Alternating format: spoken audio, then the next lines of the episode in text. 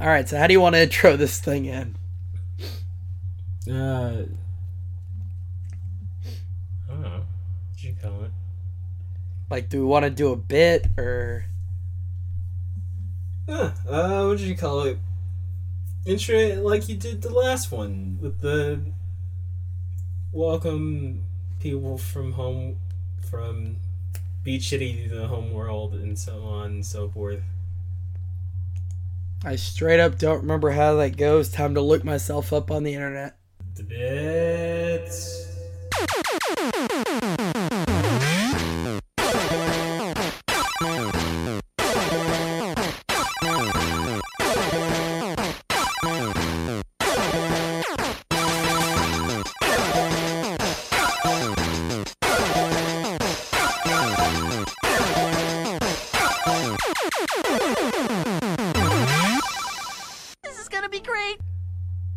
Homeworld to Beach City and all the cosmos in between, this is The Bits, a Steven Universe podcast with Sam. And Jonathan. All right, everybody. I'm going to address the elephant in the room. My voice sounds terrible. Yeah. It's not terrible, terrible. At least it's audible.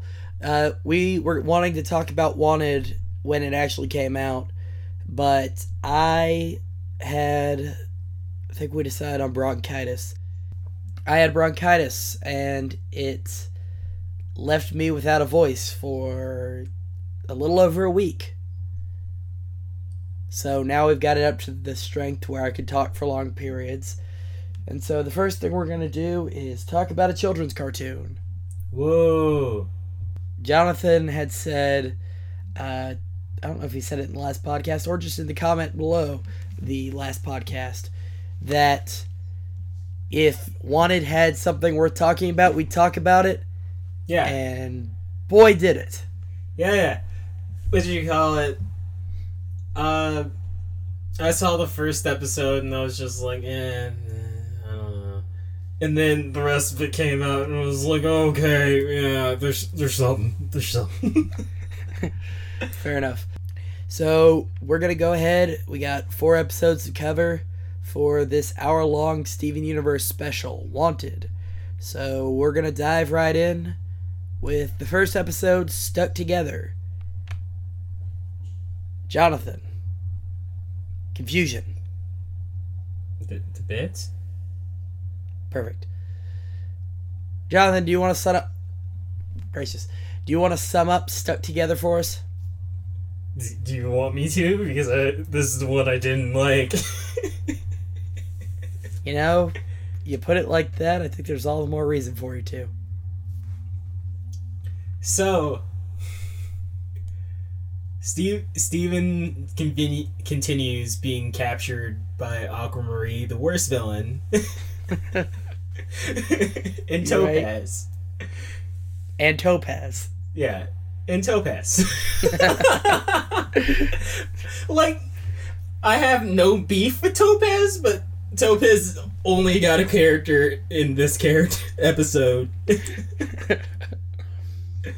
so it was kind of like, uh, okay, Topaz is a character, but yeah, we continue after uh, the last Steven Bomb, where he was ca- captured and put on a ship to Homeworld. Steven believes that he got everybody out before the, sh- the ship set out, but guess who's still there? MC Lars.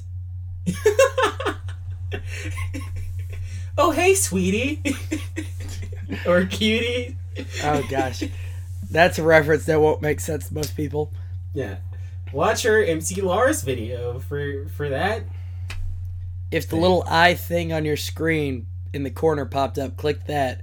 Yeah. Also, if that popped up, that means we know how to put that in now, which is cool. So, I put in the last video. all right, well, It was imagine this as a cookie cat. Perfect. That's what I did in lieu of audio. That's annotations.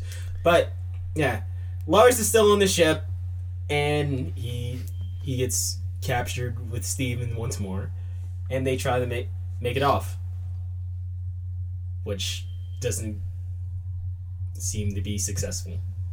There's a lot of angst and a lot of crying. Yeah. So, what did you think about this episode?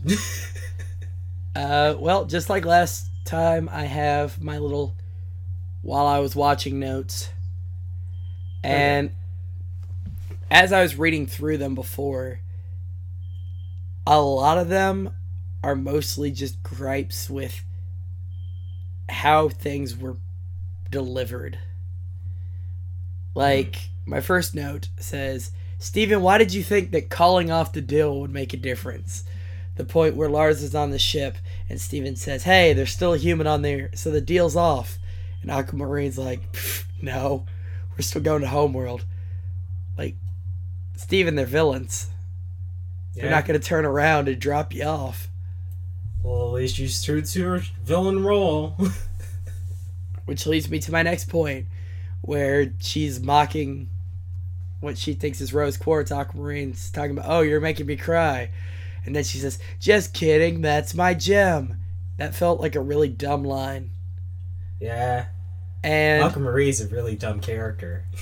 fair, it felt like like an episode one or two of a series line of like, that's my gem. What's a gem? And then they explain what a gem is. Mm. And I was while I was watching this, I realized that Aquamarine reminds me of I don't even remember his name in Naruto. Jonathan, could you put it up on the screen for me? Okay. But he was the dude from the first episode that he steals the Shadow Clone Jutsu scroll and he uses the giant shurikens. And he's oh, literally yeah. and he literally just exists to get Naruto to get his protagonist powers. I think he comes back like way, way later. I know they made a toy of his weapon, but that's not either here or there. I feel like Aquamarine is that character, but she showed up too late to the uh, whole overarching thing. And I hope she never comes back, but she's probably going to come back, and I won't care. I mean, fair enough. Like, she'll come back. She definitely will. They've spent too much time on her not to. I don't want her to. I mean, no one does, but she'll be back. I should stop complaining. oh no, please do. We've got some time to fill for this episode. Why not? Uh, another thing I didn't care for Aquamarine was the dumb meme face they gave her. Like when Steven said, like, look into your heart, and they pause for like three seconds on her making a disgusted, overly detailed face that you know they're trying to make a meme. oh, oh, what'd you call it? That's a. I'd see that as more of a cartoon trope. Just- I don't know, like we didn't see that as much in early Steven episodes, you know? Yeah. Yeah, but I, I'd say I've seen the gag done like like the uh what you call it joke in SpongeBob where uh essentially the same joke happens like uh Squidward you call it doesn't it make give you a ha- happy face or whatever and then what do you call it he he just points to his face and he has a really sour sour one on and it's realistic and everything Yeah, but she kept talking. So she replied to it twice. Once with her face, and then after she got done with that statement, she made another one with her words. And it, It just wasn't- yeah, well executed it felt like it stopped the story. Hmm. I got you I got you So let's see. I'm gonna just kind of highlight these as I go, so I'm not uh, missing anything. got you got you Jonathan, if you want to cover another point while I sit here and do this. Uh, yeah. Essentially, I didn't care for the back and forth between her and Steven. It was kind of just like villain banner. I'm so better than you. Did you call? She kind of reminded me of uh, Princess from Powerpuff Girls. Yeah, kinda. Like, just absolute snobby. I'm the best. Oh my gosh, you you could never defeat me. Only difference was that Princess from the Powerpuff Girls had a character development. Yeah. don't don't give Aquamarine a redemption arc or a arc period. Give her a whole season, Aquamarine side story. Good gosh. Give, give her a SD series. Gracious.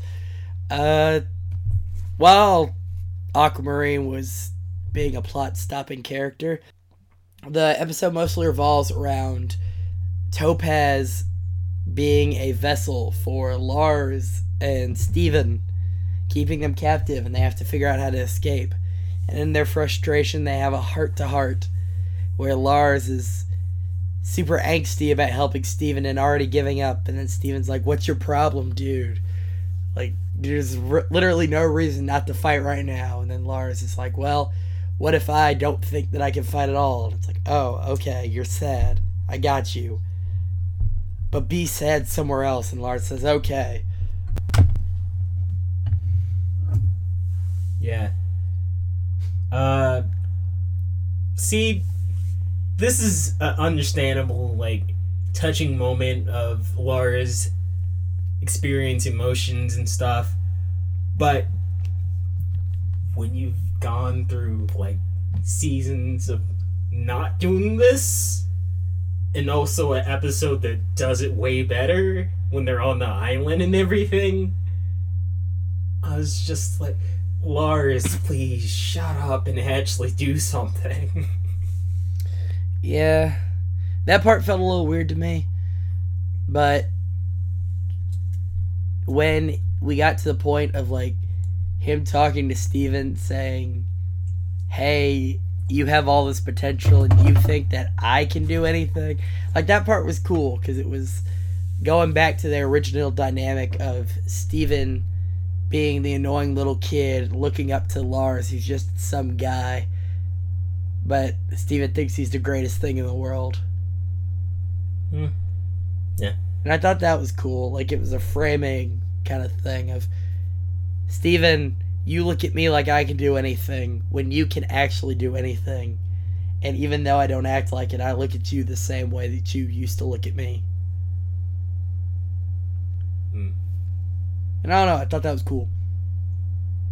The line where they're uh, they're both crying and Steven just admits that he's glad Lars is there and he says, I just don't really want to be alone right now. Yeah, That was heartbreaking. that was sad. because like Lars was always trying to get Steven to leave. And Steven just always wanted to hang out with him. And now when things have gotten serious and Steven's grown up so much it's just like yeah I'm still happy that you are here even though you never wanted to be around me to begin with. I think at this point I was still stuck on the point of I wanted anybody else to be stuck on the ship with Steven besides Lars. what you got against Lars man What you call it? Just I don't know. Him and Rom- Ronaldo kind of run back their progress in, in characters. don't bring Ronaldo into this like he matters but yeah, what did you call it? Before the baking episode, where I, I was just like, okay, this is a good Lars episode. I I like this. I it's just like, uh, Lars can be kind of good, but just I've never liked uh, what you call it, him and Steven's dynamic. It's it's like if Reggie and Archie were handcuffed on somewhere, and I was just like, ah, Reggie. Why not Jughead? I like Jughead. because then they would have actually gotten away. if it was Sadie, they would have been back. Topaz would have been a crystal gem. yeah. Aquamarine would have spontaneously combusted, it would have been great. it could have been great. if it was Connie, they would have turned into Stevonnie and everyone would have just been dead when they got to Homeworld. yeah. It would have just been a bloody Stevonnie standing there with the sword and shield. But Basically, if it's anyone but Lars, we don't get an arc. yeah, and that was my main main problem during like trying to have an emotion during this. Fair enough. Now, we did get to hear the voice of a new character this episode with Topaz and Topaz. yeah. Topaz would be sad about Topaz. See, I actually made a note about that. I said Topaz's use of personal pronouns is weirdly sporadic, and her voice actor happens to do a lot of Spanish television. Ah, interesting. Yeah, the voice sounded slightly familiar, and I thought, am I confusing her with somebody or am I recognizing a person? I looked it up, and it's just a lot of Spanish television. Huh. Do you watch a lot Yeah. of Spanish television, Samuel? I mean, like when I was learning the language ish, but I doubt it was somebody that I actually came across. Uh, sad, sad. It's all right, but it give that whole sentence of Topaz talking about like Topaz would be nothing without Topaz. We work so well together and have to hide our feelings, but I want to tell Topaz how I, we feel and they feel. It's like what? Pi- First, second, or third person, honey. You gotta pick one. Yeah. Yeah. but I was I was super in into the uh what do you call it? The power struggle between uh Topaz and Aquamarine. And that, That was, was super cool. yeah. I was like, okay, yeah, yeah, yeah. And then she's just like, but I'm gonna have you separated for forever. You know, it's just like, okay, first actual villain thing that Aquamarine has done. Yeah, I feel like their back and forth was like the best part of Aquamarine's character so far because she did that threat and she's like, "You'll be separated. I'll go back to Homeworld and you'll never see each other again." And then when she gets like thrown up against the uh, wall and pinned down everything, and then she's like, she uses her words when she knows she could have died when she's like rubbing her throat. Yeah. And then, And then she has the gem destabilize her, and she's just like, just unfuse, and we shall never speak of this again. It's like, okay, now we understand the power of an aquamarine. I'm cool with that. yeah. That that's a good establishing like villain thing. Not oh, I'm a cute little baby, except that I'm not. I, I was- Can we isolate that clip? Yeah. Like, somebody somewhere, if I don't get around to this, please make Jonathan into a child saying that line. okay, gosh. I think it would be great. Indeed. But yeah, like I think her status is more intimidating than her whole like cute gimmick. And I, I Fair like enough. evilly cute characters. Yeah. So it it's just it's not working for me, but that bit. Fair enough. Fair enough. Uh, another thing that bothered me about this episode, Topaz's hearing was weird. So, like, the point where she has the moment of, like, what would Topaz be without Topaz? Was she just ignoring them up till then? Yeah. What do you call Like, while they were talking and, like, actively trying to escape? Was she just, like, not paying attention? believe so. Or would you call it she was just putting on a solemn face. But for some reason she listened to Onion.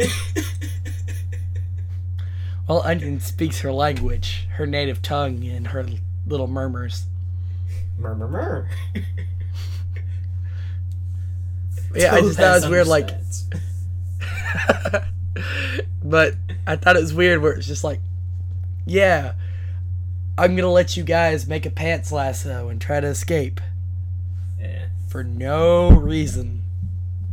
Other than she understands their struggle.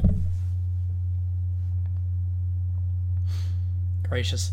Uh, my only other note for this is that it was a random tangential thing. Of I just noticed gem destabilizers look a lot like the top of Black Bolt's mask from Marvel Comics.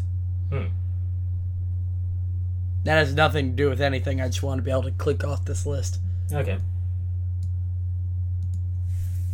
So, uh, I think the only point we didn't really cover is after this whole escape attempt, Aquamarine like threatens Topaz, and then they get taken to the homeworld and put in separate cells. And then the background disappears in the next episode. Yeah. Uh, overall, this episode it did its job of getting us to the good stuff, but it didn't do a lot for me. Mm, It so- felt like there was too many convenient plot points. And it was just like, why is Topaz ignoring them? Oh, so they can have character development. Why is Topaz not stabbing Aquamarine right now? Oh, so we can have more plot. Okay, why aren't they getting in the pod and just hoping Topaz doesn't shoot them? Because the plot needs to continue. Okay, so why are we doing any of this rather than the obvious choice? And if Topaz wants to help him so dang bad, why didn't she just sacrifice herself? Oh, plot. Got it. Okay, never mind.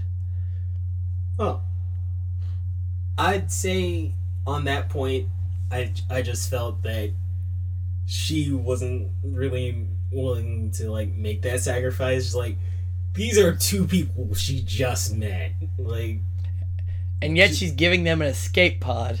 yeah, she's just like I I can make it an excuse if you just leave now, but if I'm found out and I'm gonna be separated. I'm I'm gonna take the option where I, I'm not separated and you go to jail. Fair enough. Still felt very plot convenient But it gave me a scene that I liked, so I've, I was fine with that one. Uh, It really isn't that all that matters. But like I said uh, last episode, they were just villains to get us to the bigger villains, You right? and it really showed.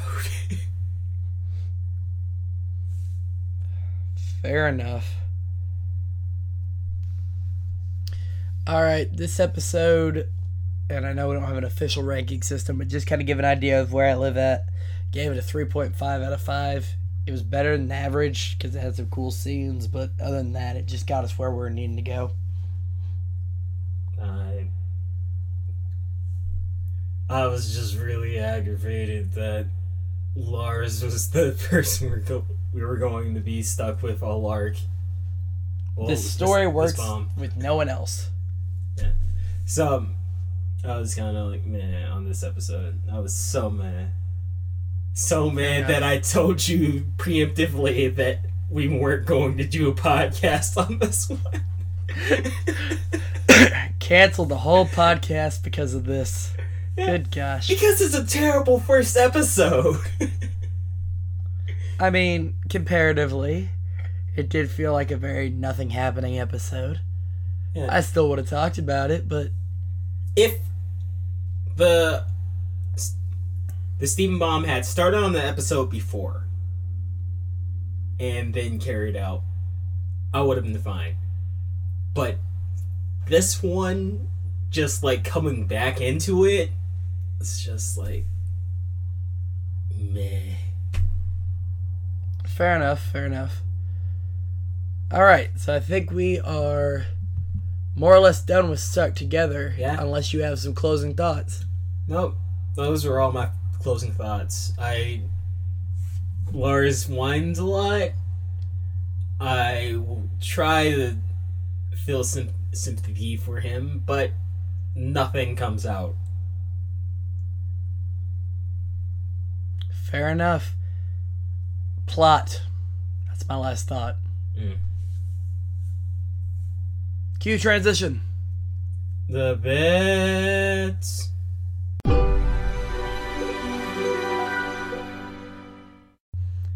Episode 2 The Trial.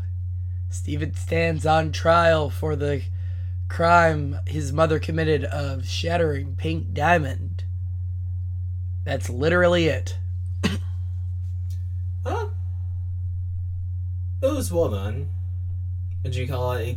It opened up a lot more insight to what happened. Oh, yeah, we got a huge bomb dropped on us on this one. Yeah. That it was. Oh well, we'll we'll get to that point. Fair enough. All right, my first note for this one literally the opening scene. I wrote this out, and I'm just going to read it verbatim because I don't know why I wrote it like this. Steven begins his trip into the dangerous enemy lines of Homeworld by taking this opportunity to visit the set of Hotline Bling. yeah, exactly the same joke I was going to make if you didn't make it. And I don't know why, but when I was just looking at it, I was like, why is he in Drake's box? yeah, it's it's very much a hotline bling filling box. Oh, I really hope that somebody mashed together like clips of Steven in that box to be Hotline Bling. Oh, gosh, That would be hilarious. yeah. I just want to see him and Drake in the sweaters.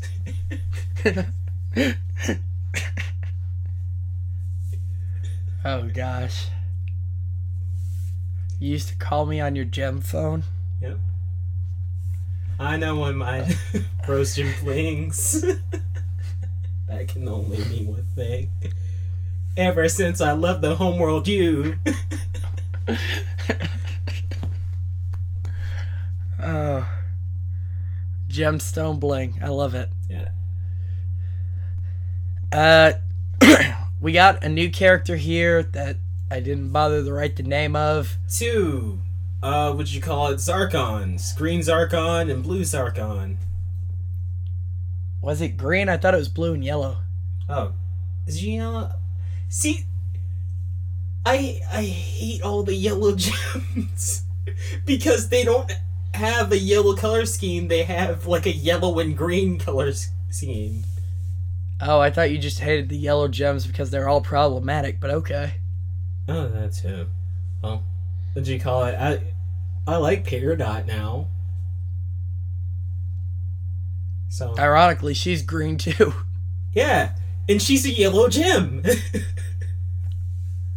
Well, exactly. Jasper's orange. She was under pink diamond. We're just good. so the Zircons. Yeah. When I was looking at that character, all I immediately thought, and I wrote it down, I just said, Holy cosplay opportunity, Batman. This checks so many boxes. Hmm. Like, this thing's got, like, fancy, weird clothes, a weird hair thing going on, a monocle. Like, you're going to see this guy all over conventions. Yeah. Also, uh, yeah, because there will be no other place in this podcast to talk about it. There is so much Ace Attorney jokes made off of this episode, and I love it so much. Tell me about it. What do you call it? Blue Zircon as uh, which, uh, Phoenix Wright, and Yellow Zircon as Edgeworth, all all these like mashups of the Ace Attorney music over the trial final scene. It's so good. I love it so much. I reblogged a lot of it on on my Tumblr. it's fantastic. Gracious. I've seen none of this, but it sounds wonderful. Yeah. Apparently, there's a lot of Ace Attorney fans in the Steven Universe fandom. That doesn't surprise me in the slightest. Now, if we can get some Professor Layton memes thrown in there, I'll be happy. Yeah. Just, just get a gem obsessed with puzzles. You and I disagree on many things, but this is one we, shall never agree on. My next note I literally just wrote, Ha, eyewitness for when Eyeball showed up. Hmm. With the worst testimony too. Oh, I'm Rose Quartz. I have her gem and everything. And then he shot me into space. Okay. Do you have any evidence? Just that he told you that he was rose quartz, and we're supposed to believe. In the middle of space, where you guys just were and no one else for miles. Yeah, this this felt more like a Alice in Wonderland trial than the actual trial. This is Kangaroo Court. Yeah, just like we're waiting for a reason to chop off your head. Pretty much so. I really liked. What did you call Phoenix Wright Gem? Zircon. Blue. Yeah, Zircon. I really like Zordon and how Zordon just got too into it. Yeah. Like, j- just while defending this case, went from why do am I stuck with this job to you know what? No, I'm a lawyer. This is gonna happen. Let's do it. Yeah. She came back, like, actually assessed the case with Steven, and you're just like, oh, you can't remember because it doesn't make sense. It's almost like it didn't happen. yeah. And then we get a cool scene with Blue Diamond asking Steven as Rose how exactly Rose killed Pink Diamond. And Steven doesn't know what's going on, so he just kind of makes something up. Mm. And he says there are some cool tricks, probably some jump kicks. And then I definitely was crying. Oh, also, what you call it? Fun thing about this part. You line up uh the samurai kid's case from Ace Attorney with this exact scene, it is near parallel. The Steel Samurai. Yes. Dang it, that's why I don't play Phoenix Wright. why does the Steel Samurai have to invade everything I enjoy? Good gosh. It's good after it. For the uninitiated, the first Phoenix Wright game features a case called the Steel Samurai. And it is so long and unnecessary that it successfully stopped me from playing the series. yes. because I know I figured out who it was and I had evidence to prove it 10 minutes into the case and then I had to play for another hour and a half Because and there was no reason for it. I had a conviction ready. you gotta set up the scene for everybody. I literally don't. That's the best part. I've got the evidence. We're good. It's court, not a theater. Oh, because what do you call it? I've oh. well, good gosh, this is a full discussion on Phoenix Wright when we're talking about Steven Universe. Ace Attorney spoilers. If you do not want to be spoiled on the events of Ace Attorney 1, please skip to the designated time on screen. This time will also be available in the description as well. And then you'll you'll be safe from the whole discussion.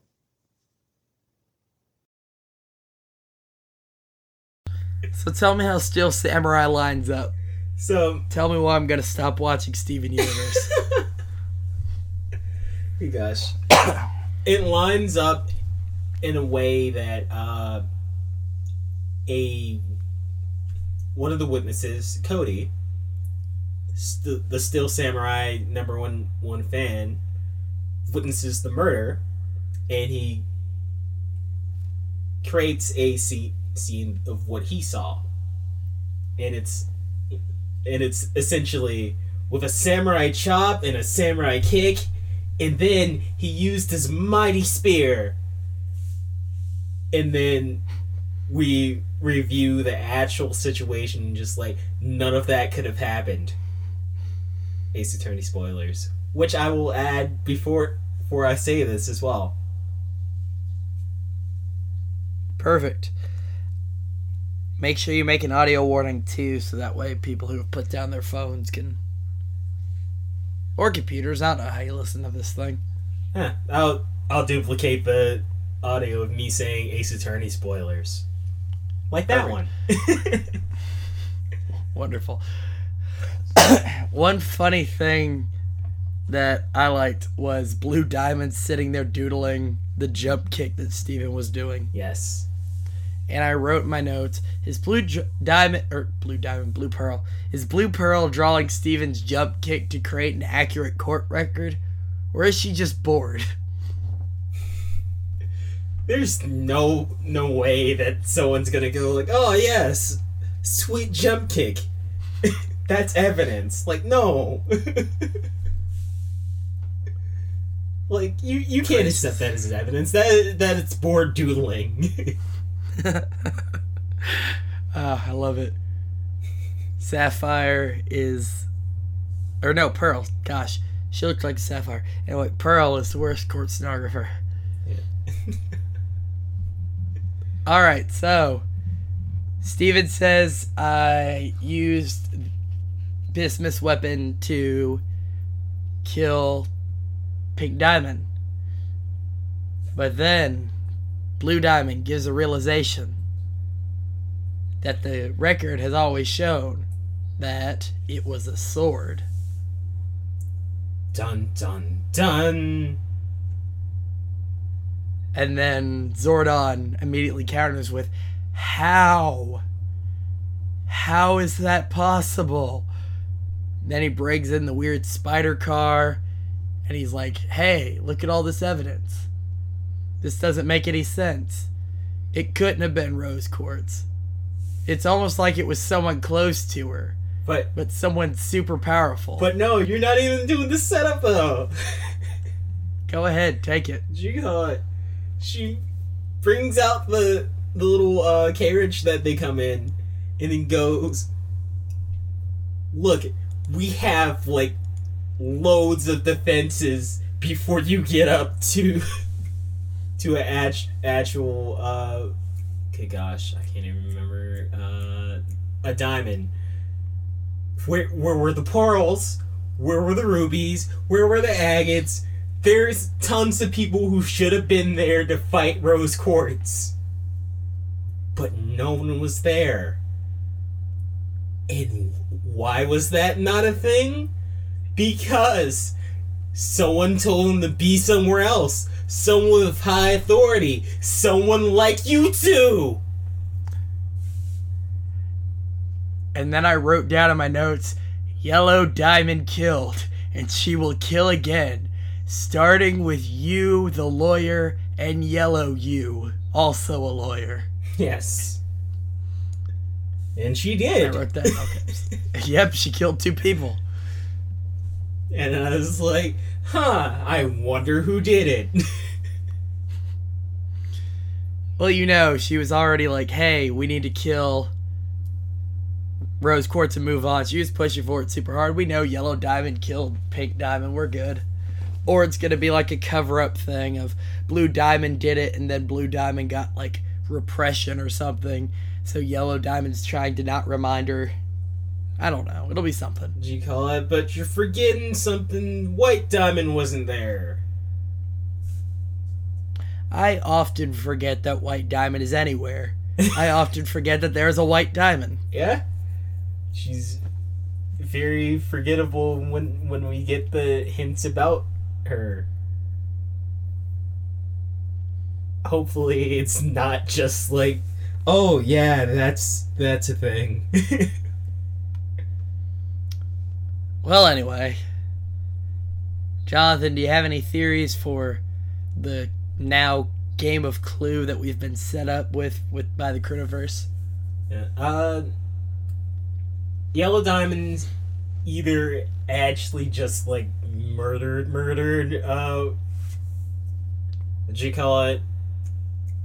Pink Diamond, or is covering for White Diamond because even Blue Diamond was just like, wait, what?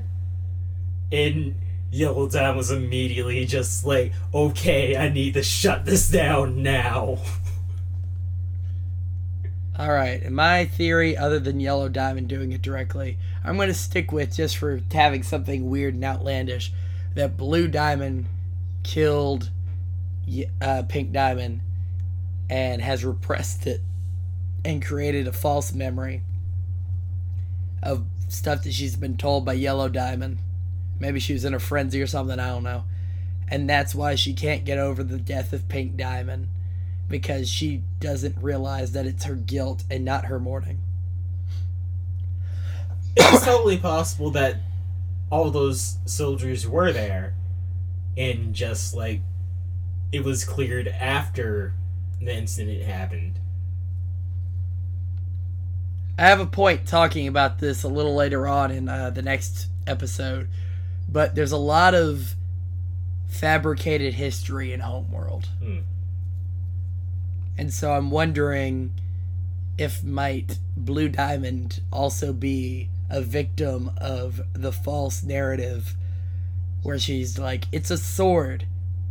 Everyone knows it's a sword. It's always been a sword. History books say it's a sword. We teach our children it's a sword. But it wasn't a sword. It was a baby.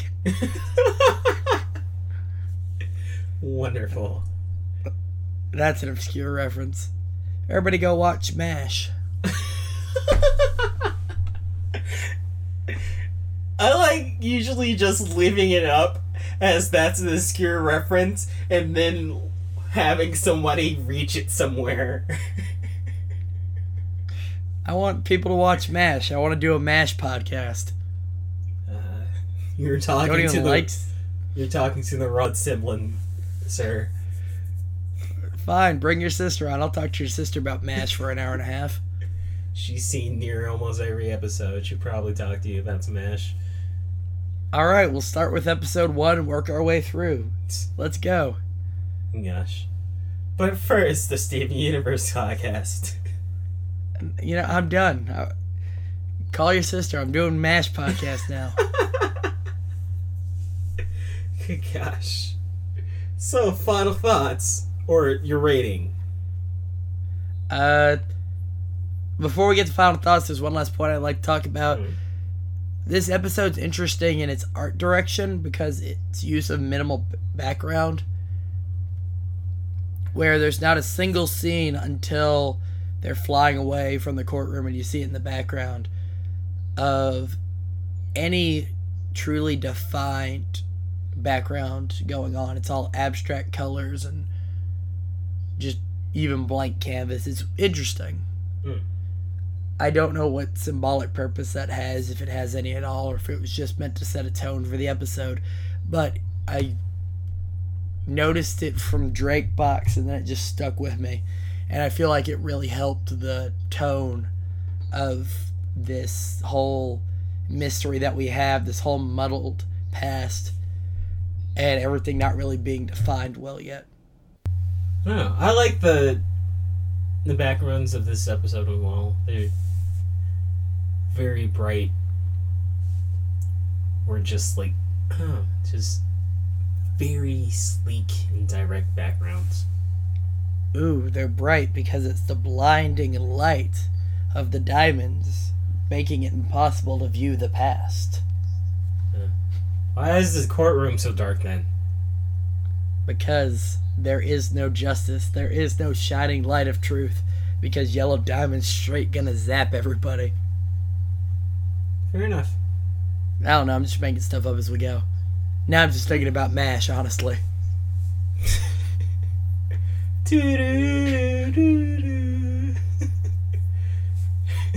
Gem Murder is blameless. This wouldn't happen if the 407 was there, Jonathan. They'd heal everybody right up. I may have gotten Oh, that number completely wrong. I don't remember.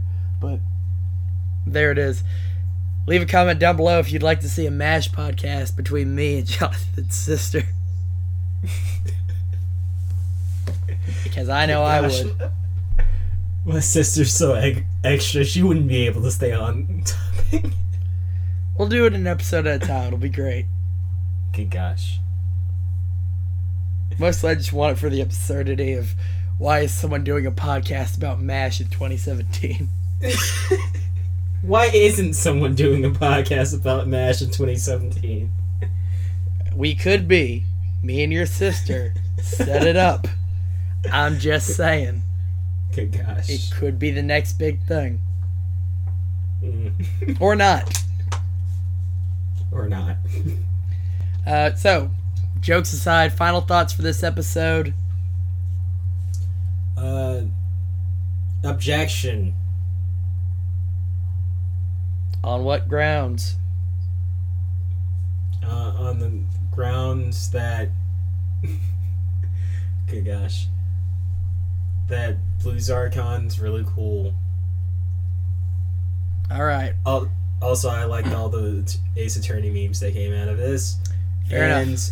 I think the turnaround was very, very well done. Although I wish there was a lot more to this episode. I wish this was a two-parter, and I, I didn't get the first one. I wish First Zordon didn't get shot. Same. But she she only got popped. She she didn't get smashed. Zordon didn't deserve to die twice.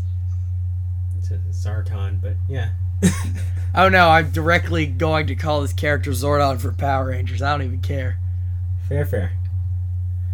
Uh, my final thoughts. I gave it a five out of five because I thoroughly enjoyed this episode, and it actually got my attention when the big reveal happened and the turnaround. I thought it was really cool.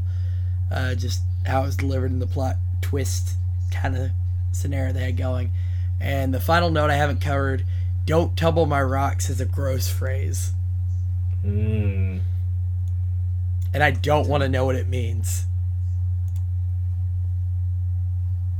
Neither do I. gosh.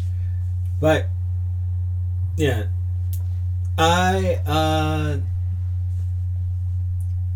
was still like eh, it's it's not it's still not enough for me to like go let's let's do a podcast about this. And look where we are. So something must have changed. Yeah. yeah, it did. It did. All right, Jonathan. You know what to do. the bits.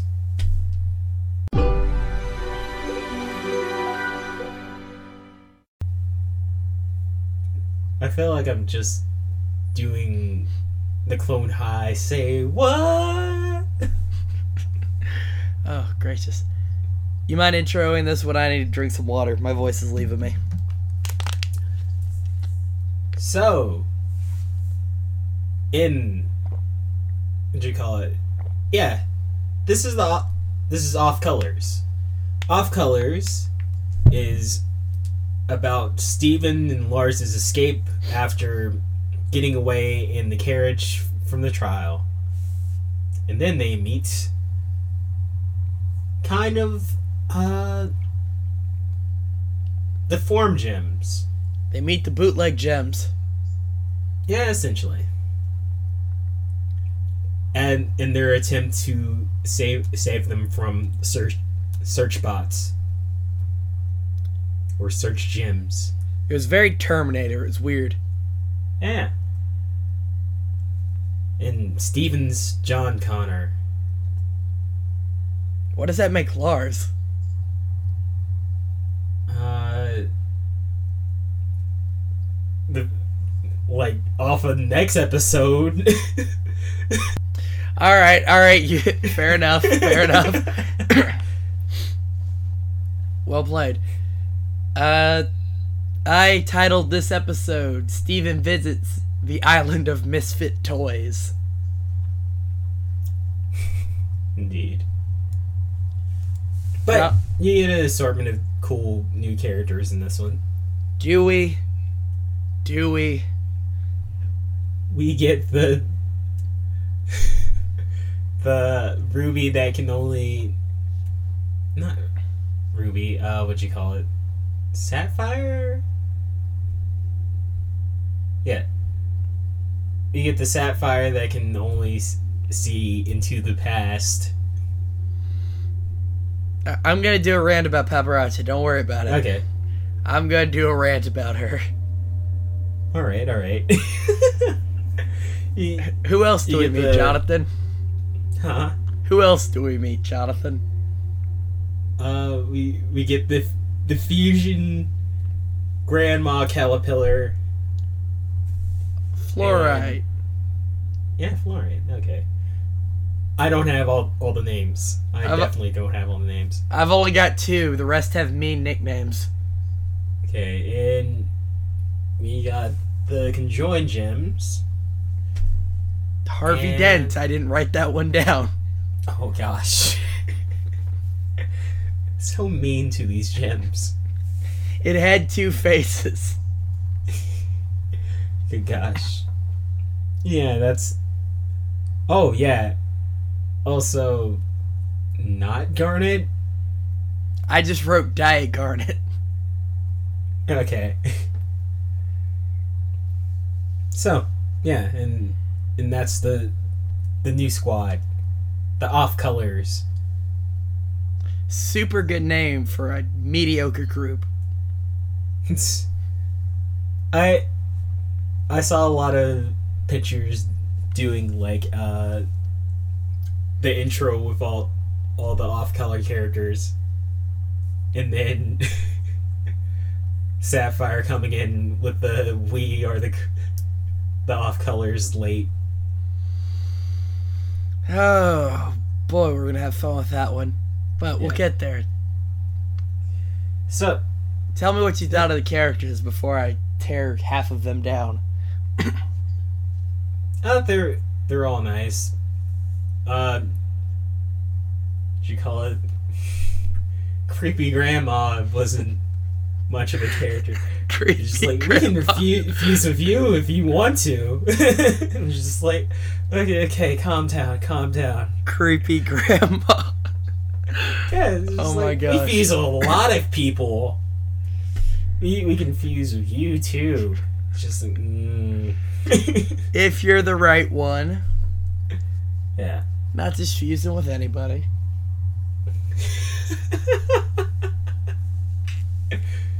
Good gosh.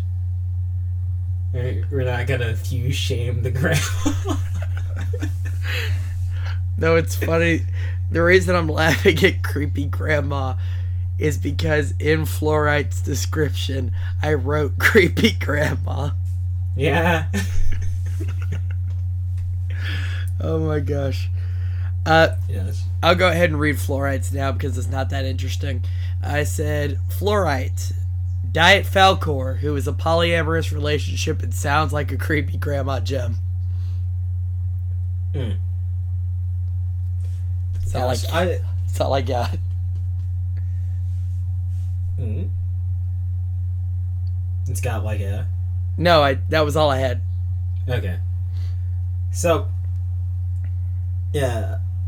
She she didn't get too much contribution in a lot of the scenes. I I really want to remember the co- conjoin uh gem's name because she kind of like well they kind of led the the group very well, and I was like, yeah, okay, I I like this gem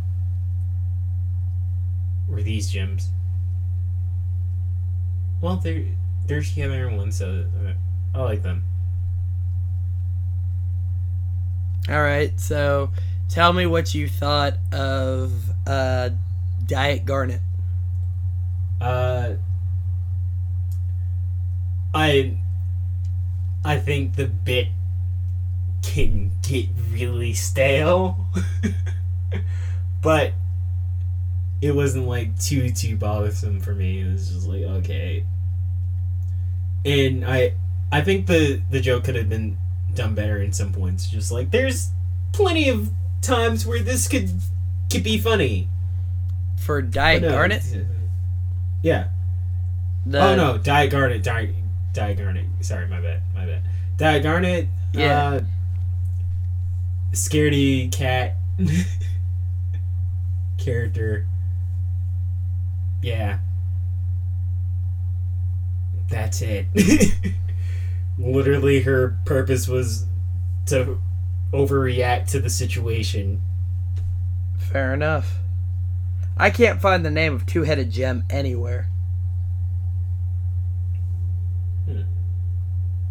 I I know I've seen it. I've definitely seen it. But yeah, uh and then uh yeah. Sapphire the the bit kid wear then. All right. Stop me when I've gone too far. Okay. Okay. So I've already covered Fluorite, Diet Falcor. For Diet Garnet, whose name I don't remember nor care about, I said Diet Garnet needs to try reforming and maybe get a stress ball or a fidget spinner or something. Yeah. Like, that was basically the answer minus the cute romance elements. And then you enhance the anxiety by like 20 and make that a Mhm. character. And I'm sure someone will associate with her, and good for you. I hope that it helps you come to terms and finding yourself and becoming a more comfortable person in your own skin. But for me, she was just plot character who screams things. Yeah. I I can see that. I really like Two Face. Two Face Gem was super cool. Uh, it felt I don't know why, but it gave me a very Avatar: The Last Airbender vibe. Mhm.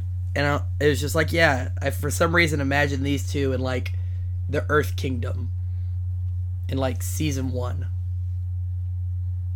Yeah. And I I feel like that was the character out of this group that I was just like, yeah, this is best character out of this group. Agreed. That's a character I'd like to see like join up with the Crystal Gems when they get to Homeworld or get to Earth. Yeah. I think that'd be neat. Neat. And now Mm, for, for my favorite character, yeah. Padparadscha. Let. Let me go ahead and read out just what I wrote. Diet Sapphire needs a helmet or a bubble or just not to be written into the script. She reminds me of an annoying, helpless escort mission in a character out of a Nintendo game that was probably overpriced and wasn't that good to begin with. I'll find it in a GameStop or something, and then I'll spend an hour and a half trying to get her to turn a corner, and then she'll say something witty, and I'm supposed to think it's charming when it was said 20 minutes too late for me to care. That's fair. I feel like the bit was funny after two, and then she should have been popped. This is the character that the search drones should have gotten. Let us know that they're powerful and that they mean business. Also, just kind of get some things out of the way. Maybe clear up the space a little bit for the other characters to do some running around. Yeah.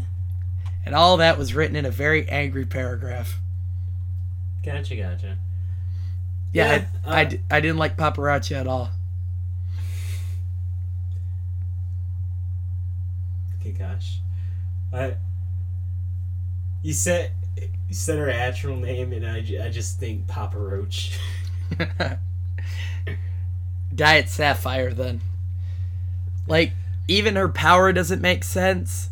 Because, like, I have visions about things that are around me. That's called seeing. We all have that. All you're doing is commenting on things after the fact and kind of being a jerk. Well, it's a thing of what do you call it? Since sapphires can see see the future, and that's how they just move around. Because what do you call it? I I feel like that's what the hair is supposed to symbolize. Just like they're going around blind, and literally their future visions guide them. Right, but she has present vision. She can just see stuff. No, she has past vision. she can see stuff like two minutes later. And it was annoying. I saw what happened. I don't need a recap. But it probably would have been better to just do the gimmick of she can see what's happening right now. Pop her. Pop her. At all the Planeteers, she would be Heart. But she would leave her ring at home. uh, I did see someone try to like make a comic out of how her power could be useful.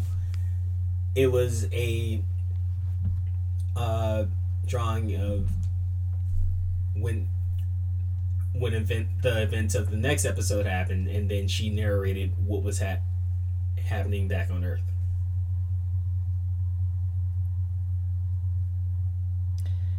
Maybe.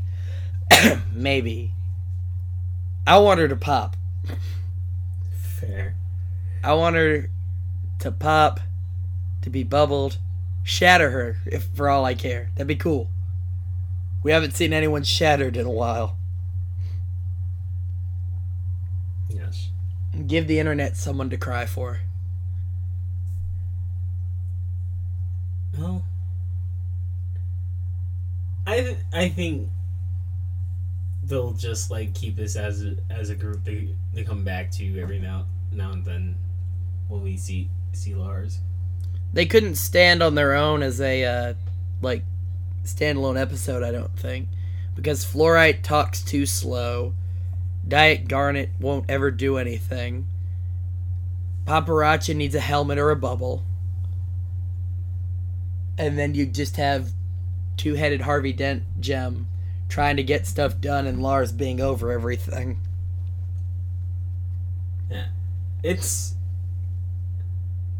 it's a thing where it'll probably just like be be a flash of just like yeah this is what they're doing now and then going back to the the actual like scenario at hand. Fair enough. All right, we've talked about the character, those new characters for a bit, but we haven't talked on what happens in this episode, Oh yeah. and that's mostly my fault. So I apologize to the listeners who may get tired of me complaining about our diet off-brand special value soda characters. Lars gets a redemption arc by throwing rocks and believing in himself, and he doesn't even have to sing to do it. Nope. Though, how cool would it be to have a rock opera medley of Lars smashing stuff? Yeah. With his slagmite, slagmite club. Gesundheit. Yeah. So he goes all caveman and starts smashing stuff. And it was super cool. And Lars says it was the coolest thing he ever did in his life. And then what happens? And then he died. Lars not only died, he was so dead that his hair lost its shape and covered one eye. Womp womp. It reminded me of Scott Pilgrim where they punched the highlights out of Knives' hair. It's like, oh my god, they killed his product. Good gosh. But Lars died. It was a very serious scene, Mhm. and everyone was like, "Oh my gosh!" And then Steven grasps Lars in a devastated state and cries. And then something amazing happens. He revives, or just turns pink. and then gets back up and has a cool scar. Lars is the official Steven Universe Season 2 palette swap character. He's the Witcher. I don't know if there's a trope name for this, but a lot of shows with that are either anime or anime influenced will do a thing where a character will die and basically Gandalf, Gandalf the Grey, Gandalf the White themselves, where they come back with a palette swap and then they'll update it in the theme song and it'll be like, oh, cool, now they're a different color and nothing else. Literally, Go ahead. this is literally how The Witcher starts. It's also the beginning of Super Robot Monkey Team Hyperforce Go Season 2. Yeah. Who remembers that show? I do. I like the the episode where you had to outrun the zombies. You know, whenever I bring that show up, they always go to the zombie episode. Not the point. Uh, but yeah, now Lars is pink and fluffy And The Witcher. And The Witcher. Just like literally, I didn't even do any anything of like researching or anything. I saw that. I got up. I typed it in, and it was just like the scars in the same place, change of hair color, resurrected. Lars is the Witcher. Fair enough. Good gosh. Yeah, I was I was just like, this is exactly the same.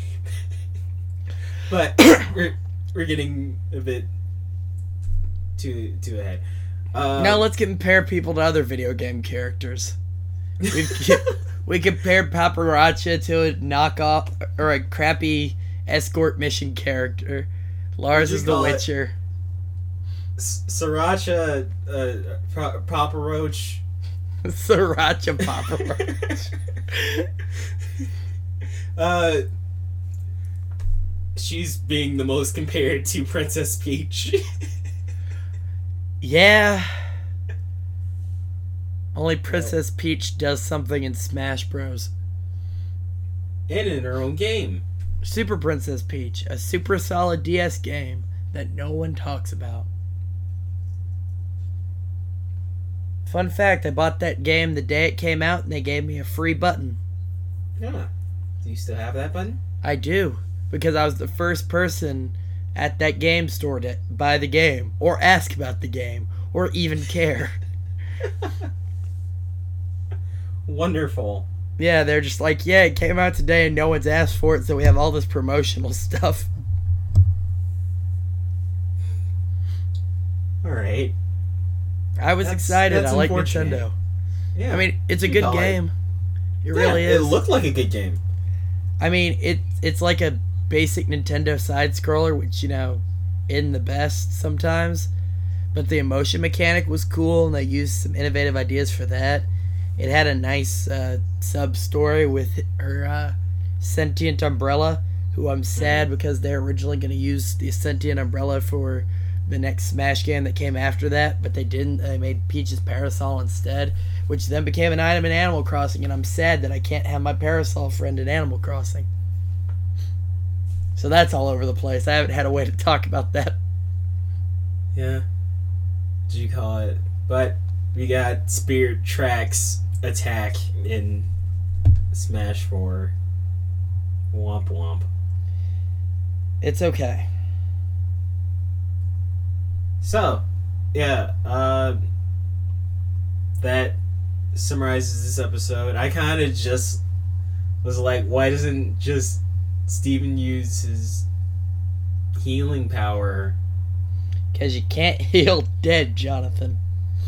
like literally, right as it happened, he, he wasn't like dead, dead. He was dead like a second when he waited.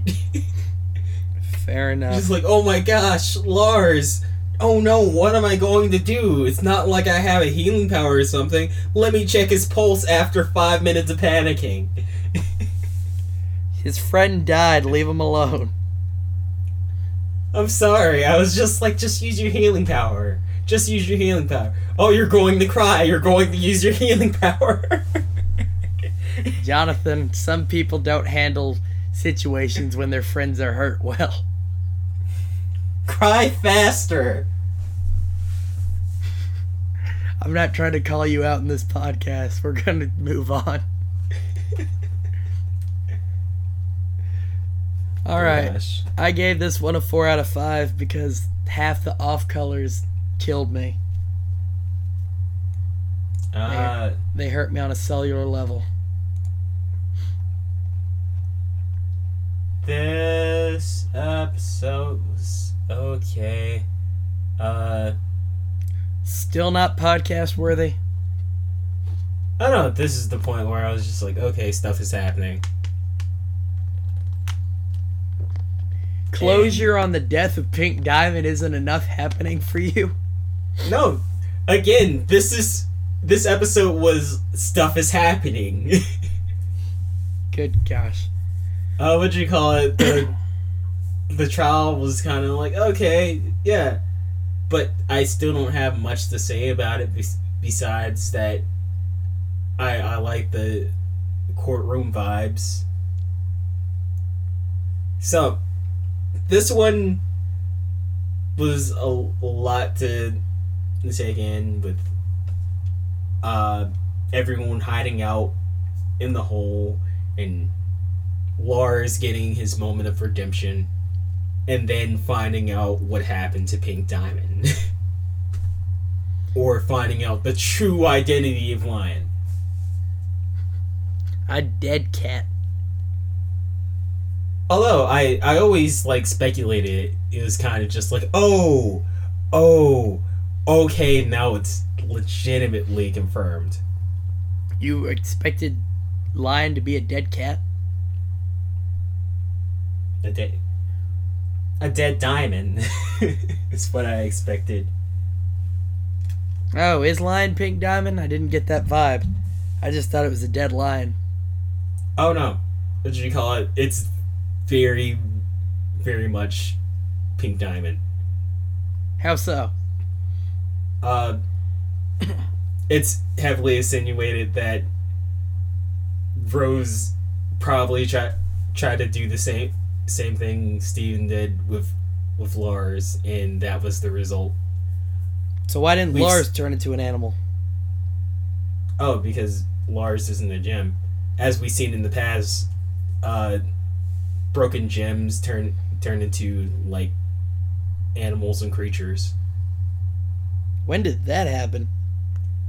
Corrupted gems. Remember, Oh yeah, I kind of block out Jasper arcs. not Jasper, the the centipede one. Aw, Chaps. I miss Chaps. Yeah, Chaps was an actual person. And then after her gem got corrupted, she turned into the cal- caterpillar thing. I don't know. I'm still on the fence But because people are also saying that Lion was rose quartz for the longest time. So I'm, I'm still iffy. huh, I I feel very affirmed in this theory because what you call it, he even goes back and goes like, "So you're We're not there yet, buddy. okay, fair, fair." We're getting there though, guys. We talked about this one for a while because I had a lot to say about Parappa the Rapper. Jonathan, Yeah. closing thoughts. closing thoughts that I, I kind of said all my closing thoughts. Cool. uh, pop Diet Sapphire and put Perry in Super Smash Bros. Wonderful. The the bits. Well, that just made me sad. All right, last episode is Lars's head. Jonathan, you do this Uh, by drink a medley of water. Okay.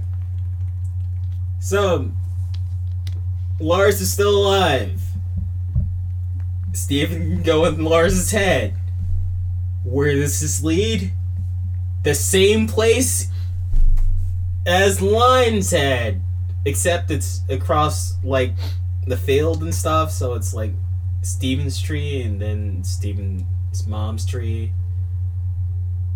So, what do you call it? Lars. I I thought of a horrible joke. Go for it. Lars actually has purpose. Yay. Good gosh, no no. Uh, Lars is a wonderful character for this, but he, he has horrible bumps that I I don't like. So, yeah, Lars is now in Warp Gate from Earth to Homeworld, and Steven get goes home and greets everybody while they're on the search for him. Cool. Let's get into it. Uh, first note I had was Lars saying, I was away from life is the new Deadpool saying he likes to unalive people in Ultimate Spider Man. I I thought the same. So from now on, we'll be referring to death as being away from life. Being away from life. And then, Does does that make me a zombie? yeah. Then Diet Garnet going, oh gosh, what's a zo- wait, what's a zombie? I really like the line, you might feel a slight foot in your head. yeah. but nervous Steven listening for Lars's heartbeat was the best joke of the special. Of just him putting his head to Lars's chest and not hearing anything and his eyes going super wide. Yeah. Every time they they put like Steven in a panic state and instantly sweat appears on his face, I love it. I also said that this uh, special has really solid dialogue and banter between Lars and Steven. Yeah. yeah. Like it was They just real strong. built it up. Sorry. No, that was it. They really uh built it up up the chemistry between them for these episodes. Oh yeah, they felt like buddies after this. Like it feels like they had character growth. Of like in the first one they argue with each other, but then uh Laura's just like like Steven going, How do you feel? Do you feel good? Patty's like, No, I just feel like everything's awful and he's like, Well, everything is awful, so I mean at least we share that feeling. It's like, okay, cool. Steven's growing up a little, Lars is opening up a little bit, everyone's getting better. Yeah. Uh I I don't remember much about everybody else, but I remember the attempts of trying to get Lars to warp through his own head. Breaking his elbow. Yeah. And Oh, that yep. scene was great. That was that was solid. Also, when he, they popped through Lars's head, like for the first time, I had a realization that because whenever I've thought of Steven going in lion's mane, I thought like, oh, it's soft lion fur, but now Steven's just running through a field of hair, and that's gross. I, my exact note was, ew. Hair World is not made less weird when you add Ghibli music. Okay, gosh. Because that's exactly what they did. It was Ghibli, like, spirited away music. But haven't they always used that music when doing it? I don't know, man. I was just looking around. I was like, this is gross hair. No, this music doesn't fix this. Stop it. Okay, gosh. What do, what do you think Lion's been? Well, it's like, I don't know. Fur is different from human hair, you know? Like, people make coats out of fur, and they're hundreds of thousands of dollars. People who make hair out of, or coats out of human hair, it's suddenly very different and concerning. Like I'm not trying to walk through human hair. Yeah. Call it? As a person who owns a wig, it's just like it's not that bad.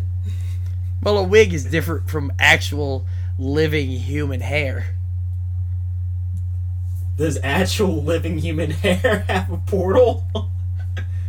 I mean, it might. You never know. like unless there's like hair. product in then in there and stuff, it's just like it's not horrible. Some people's hair holds great mysteries, Jonathan. Like dandruff. I'm not trying to walk through human hair. Is the point of this?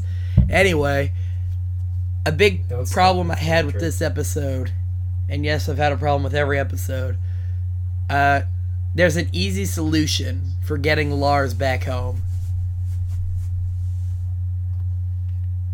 Now Bring that he has magic ship? portal powers. What was that? Bring him back in the ship. No, like they could do it like right now. Hmm. Uh, all right. Oh, what did you call it? Oh, are you just gonna talk about his like his portal powers in general, or his hair portal pow- powers? Oh, we, we're gonna do the whole thing. All right. Okay. My solution. Steven goes back home, Mm-hmm. and we use a power we haven't seen in a while. We use Lion's ability to roar and create portals. Why not just punch Lars in the guts and do do the same thing? Because we don't know if Lars can do that yet. He might not be equated with his magical pink magic yet. Hmm. But we know Lion can confidently do it. So When he wants to. when he wants to. So we have Steven go to ho- back home, tell everyone the plan. Then he goes back through to Homeworld, gets all the off-color gems, brings them to Earth. Lion does the roar. They all get, go to Homeworld. Lars climbs through Lion. Lion makes another roar portal back to Earth. Everyone's good. Wait, can't Lion only go to places that Lion's been before? But if Lion is Pink Diamond, as you've said, we're Yeah. good.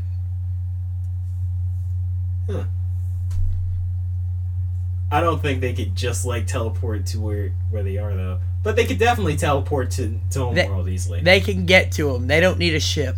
yeah. But how they? Oh well, yeah. Wait, how would they get back? They have. They all go. All right. They do a portal. Lars Yeah. goes through the portal. Yeah, Then they all just go through Lion into Lars. they gotta find him first. Oh shoot, which is even even harder because they blocked off the entrance. You act like they can't fusion into Alexandrite move a rock. there are ways to make this work. I just say travel back through Lars's head, uncover it, and then fight off Homeworld. Well, I'm just saying, trying to get everyone back, like, because we can't get Lars through his own head. Just bring Lion. Empire Takedown in the Eh. series already. We'll get there. We'll get there. I'm just trying to get Lars home. Rome wasn't built in a day. Okay, so next sad thing. Lar- I'm worried Lars can't do his cooking thing anymore because he isn't ever hungry. I'm hoping Oh, that yeah. goes away. Because I really like that aspect of Lars's character. Well, you could just be like Amethyst and just eat regardless. Yeah. I just hope they don't get rid of the cooking thing. They're What? not. but who wants to be like Amethyst? Dang. All right, everybody. You've all left now, so thanks for watching. Those of you that stick around, we got more if you want it. she was a horrible character in in the mobile game. She had bad stats.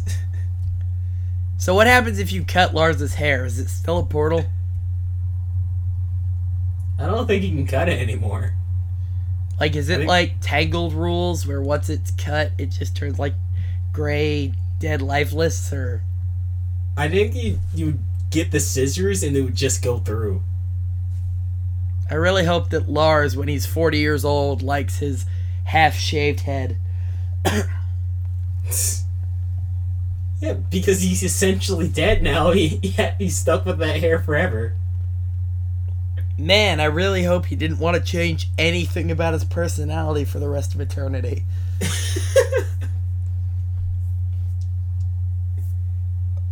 there's a lot to change. All right, now Jonathan's calling shots on people. Good gosh. But I don't know. Uh Yeah, I I think there's a lot that Lars will have to like deal with now. Lars will be more important within the series. Unlike Ronaldo. I hope he gets pushed off even more. Why are you calling out Ronaldo? He wasn't even in this season. exactly. I need to call him out so he can't come back in. Let it be like Dragon Ball Z, where they just forget he's a character. Gosh.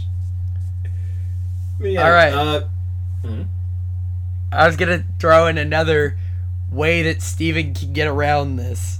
okay. All right, what if Steven goes and gets a random mammal from Earth, something with hair, Mhm. brings it back to Homeworld, kills it, cries on it, brings it back to life. Then they all go through the bird to or bird through the uh, mammal to lion to get back, and then they just leave whatever the animal is. So I can just be a like zombie gerbil or something just crawling around that kindergarten. just the image of just like Steven having is just brutally murder something. I mean, you don't have to brutally do it. It's just an option. Yeah, but you know he's gonna like mess up the first time and he's not gonna do it hard enough. And then he's gonna just have to keep on going. Oh my gosh, I wasn't trying to make it that dark. I just wanted Steven's sensitive soul to make him cry so that he could have an easy way out.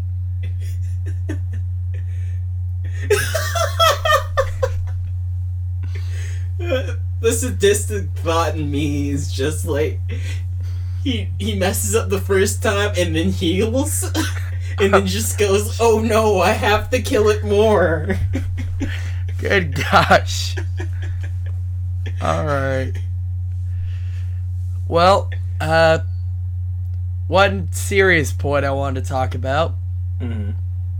We get another glimpse at Homeworld's use of propaganda from Diet Garnet saying that Homeworld was in ruin or that Earth was in ruin and destroyed.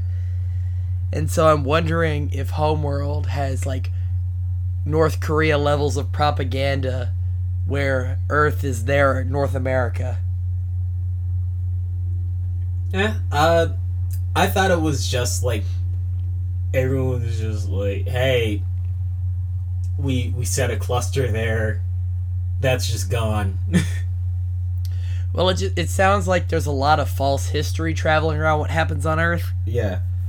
So I'm wondering if Yellow Diamond hasn't made a false narrative to keep gems from going to Earth. Yeah, because if you let anybody find out about what happened on Earth, that gems rebelled and fought against other gems, there's there's gonna be an uprising because Homeworld is garbage. Yeah. Yeah. So, if you you let out like, hey, rebel gems learned about fusion and fused with other gems, and then fought off the other, uh, the homeworld soldiers in a big gigantic war. People are gonna go nuts. They're gonna go, hey, we can do that. We can be rebel gyms. Hey, that ain't gonna fly. That's a rebellion You're right. on your home pla- planet. So you you t- say, yeah, we won. Yeah, good job, everybody. Woo. We did it. No one ever talk about Earth again. Exactly. And who's gonna talk about it? Nobody who's there came back.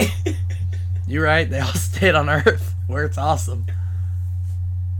or they all died on Earth, where it's awesome. I mean, I didn't say they chose to stay on Earth. Mm. True, true. Line. Oh gosh, line. Lines Lars. Lars's line of saying, "Let me be someone that deserved it," was really well delivered.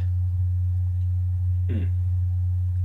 And it just felt like an, the end point to Lars's redemption arc.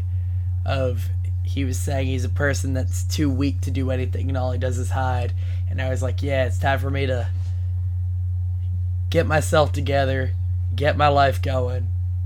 Let me be a person that deserves this gift you've given me, Steven, of eternal life, pink skin, and magical hair. Although no no final words to say Sadie. He'll come back. He'll come back. He'll be back like in two episodes. I I feel like this is building up to a a big big finale Mm. because like we're we're on the final legs of finding out stuff. Until we find out about Chartreuse Diamond.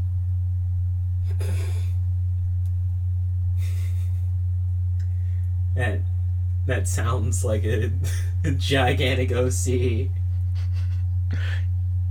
because all the other colors were taken.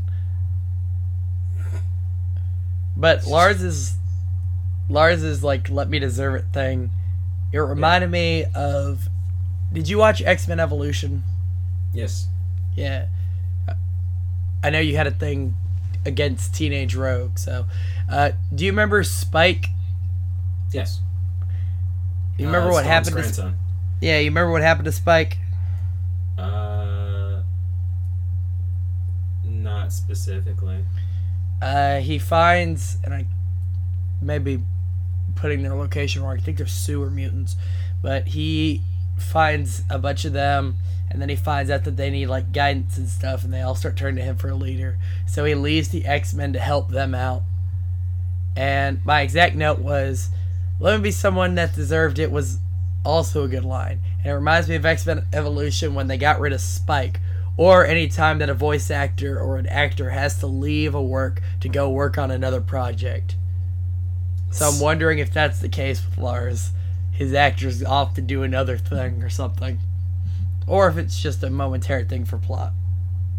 I think it's a momentary thing for plot. Because those characters, no, matter how like ragtag they they look, they they look like key players. I don't know, man. We never saw the sewer mutants again in X Men Evolution. Maybe in the final battle between Yellow Diamond and the Crystal Gems, they'll be losing, and all of a sudden, out of nowhere, Lars will come with a rose quartz flag and a bunch of uh, the off-color gems. And it shall be wonderful. Absolutely. Uh, last note I had for this, other than my ranking, was that Steven and Greg hugging at the end was wonderful. It was very cute. Well, I'm sorry that paternal love is boring to you, Jonathan. I mean, I thought it was a touching moment. Gosh. No, we're filming this at it's now 1:49 in the morning. Yeah. Which I apologize for postponing this so late. Don't even worry about it. Uh, my final ranking for this, and then I'll hand it over to you for final thoughts because I've kind of rambled on this one. Uh, I gave it a four out of five. I thought it was good. Uh, I felt like a lot of the story elements are going to be too easy to resolve with the powers that they've set up. So I think it's another instance of what we talked about last time, where our power levels are too high to have this tier of problems now. Yeah, Dragon Ball Z problems. Yeah. So if you want to do your final thoughts, I'll do my final thoughts. We can talk about the Steven Bomb as a whole, and then we can get out of here. Yeah. Uh, my final thoughts on this episode was it's it's essentially just wrap wrapping up everything. Uh, going through like just Lars being a warp, essentially. I feel like they're gonna definitely visit visit him a lot more. Or maybe it, it will just be a thing of just like revisit it at the last episode. But yeah, there's there's gonna be a lot a lot more well yeah, there's a lot of explaining of that and a the misconception of Earth being gone and yeah, I I feel like this is the start of a re- revolution. Hmm. This reminds me of the My Life as a Teenage Robot movie finale, Escape from Cluster Prime, where you find out that Cluster Prime is attacking. Oh, spoilers for My Life as a Teenage Robot. Uh, Cluster Prime is attacking Earth because XJ9 has been portrayed as a robot murderer and like a threat to Cluster and their society. So I feel like that's what's gonna happen here. Also, I feel bad for Sadie because one, her boyfriend's very far away, and now she's and now he's pink, and Sadie doesn't like girly stuff. Yes. I hope they bring Lois back. I really do. Uh, he, with all the growth that he had, I'd hate for it to go to waste. I'd like to see how he interacts with Beach City again in our light-hearted episodes. I, I think it will be a nice. I I know what you call it. There's enough like an, anime weeps on the team to just go like a full in theme, well, intro theme kind of mentally, with all the things wrapping up at, at the end of the series. As long as they don't end it like Evangelion, I'm happy. Congratulations! Congratulations! Squawk, squawk. There's something you to Google, guys. All right, Jonathan, thoughts on this whole one-hour special as a whole? Uh, this is a good bomb. Yeah, I agree. Any uh, notes, thoughts, likes, dislikes you want to throw out there before we wrap up? Uh, at first I was, I was just like, there's there's nothing that they could drop in this this thing to make me go like, oh okay, let's let me reconsider my my decision on it. But there is a lot. There is a lot that was uncovered. There's a lot that was explained, and there's a lot still to explain. It it answered questions and gave us a lot more. so, hmm. I I think this is this was a good bomb. Fair enough. Uh, I feel like this one has a lot more than the last one, where the last one was mostly built up. This one Yeah. built up to something, but also felt like a satisfying narrative in itself. There were some plot holes, but overall, it was an enjoyable ride, and I could overlook a few things that could be patched up in the future, a few holes for the sake of having a better Steven Universe storyline. All right, guys, before we head out, I want to go ahead and give a shout out to the first and only comment that we've gotten thus far on the first episode of the bits from Kelly True Thoughts. And Kelly's little comment can go here. of what she said about us, and it was very complimentary, and we appreciate it. So go check Kelly out. She's got cool videos. Once again, that was Kelly True Thoughts. Thank you. Hopefully, you listened to this all the way through so you could hear us, and hopefully, you guys will show her a little bit of love. So that's cool. Yeah. And you guys, let us know what you thought of the Steven Bomb, what you thought of our thoughts. What do you think of the bits? Anything you want us to add or take out? We'd love to improve and grow this little podcast because it's still in its very early stages of just kind of being abstract.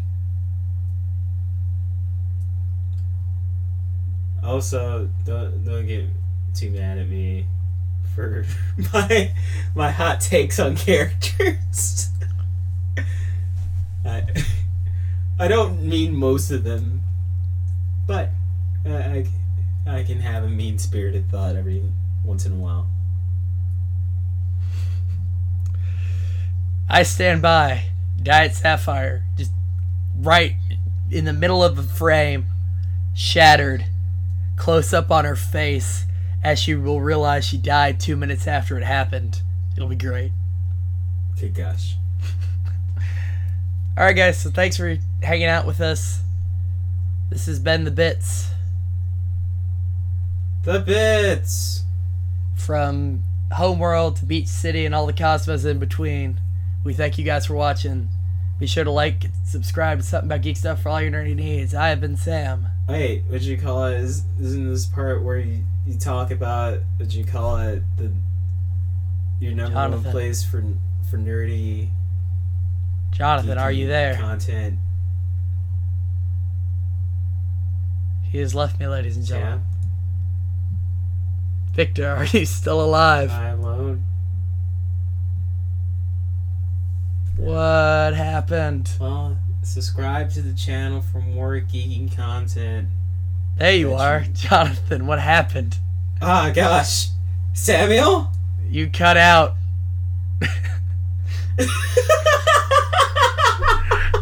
I did a whole bit. Like I went through all the spiel and you weren't there to do your and I'm Jonathan.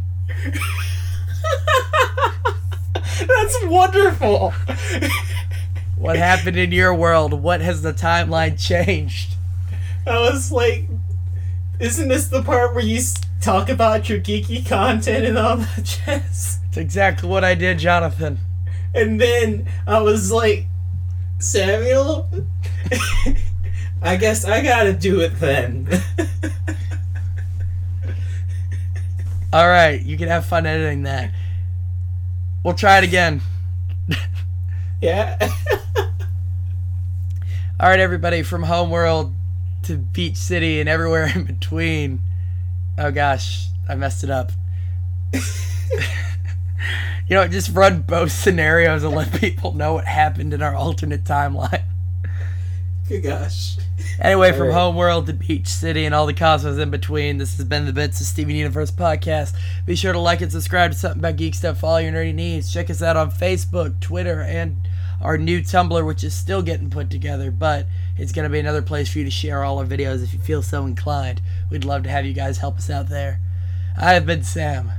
And I've been Jonathan. Thanks for watching. Jonathan, cue that outro before I die of laughter. Good gosh.